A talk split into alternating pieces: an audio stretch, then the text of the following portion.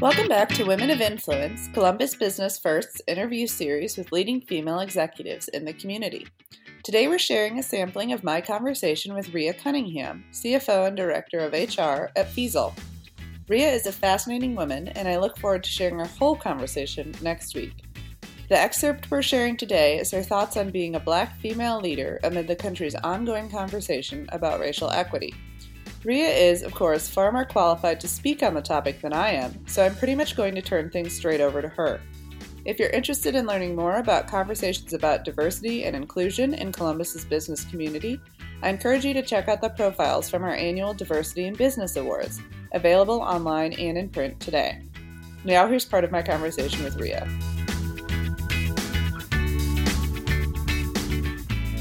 I think, you know, as a black woman and a business leader, what's been your takeaway from the sort of national reckoning we've been having for the past couple months? Um, you know, what do you what do you think people in Columbus, especially in the business community, should be taking away and, and what do you want to see change or evolve or, or what happens next?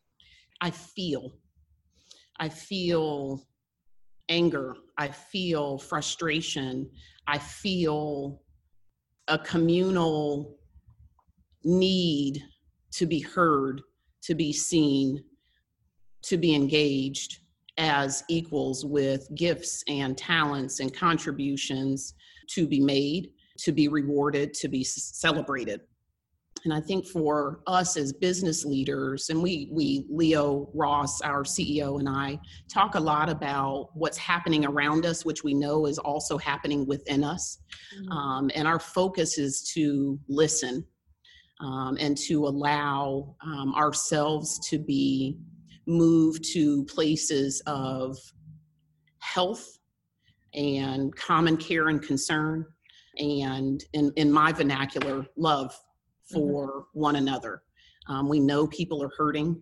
Um, we know people are confused. Um, we know people are fearful um, in many ways um, we've all been affected and our first our first move our first position if you will um, is to listen right? We we represent a very diverse consumer base and we need to be mindful of as other business leaders i think should be as well consumer demands are evolving always have been but we've got a different um, dynamic influencing the evolution of those changes that are expected of us um, as business leaders as we engage. And mm-hmm. so, thoughtfulness, awareness, mindfulness, open, empathetic, and, and figuring out ways authentically for us to engage. So, you, you mean they're sort of, you know, consumers are more, want to see more essentially kind of focus on or openness to conversations about social justice, even from the people selling them their roofs. Sure, sure. Um, you know, the construction industry is from my perspective not the most diverse industry mm-hmm. and you know we're we're aware and seeing a desire for from our consumers a desire for um, experiences that are reflective of who they are and purchasing decisions um, being influenced by their beliefs on how authentic organizations are um, in terms of that care, that concern, and um, a desire to do better. You know, more personally to you, have there been, I would assume, especially in the industry you're in, there have been times in your career where you're either the only woman in the room or maybe the only black woman in the room. um, and sort of, can you just talk a little bit about, you know, what challenges that brings and, and how you've dealt with that? Sure. Um, I'm chuckling because I I wear my differences right outwardly.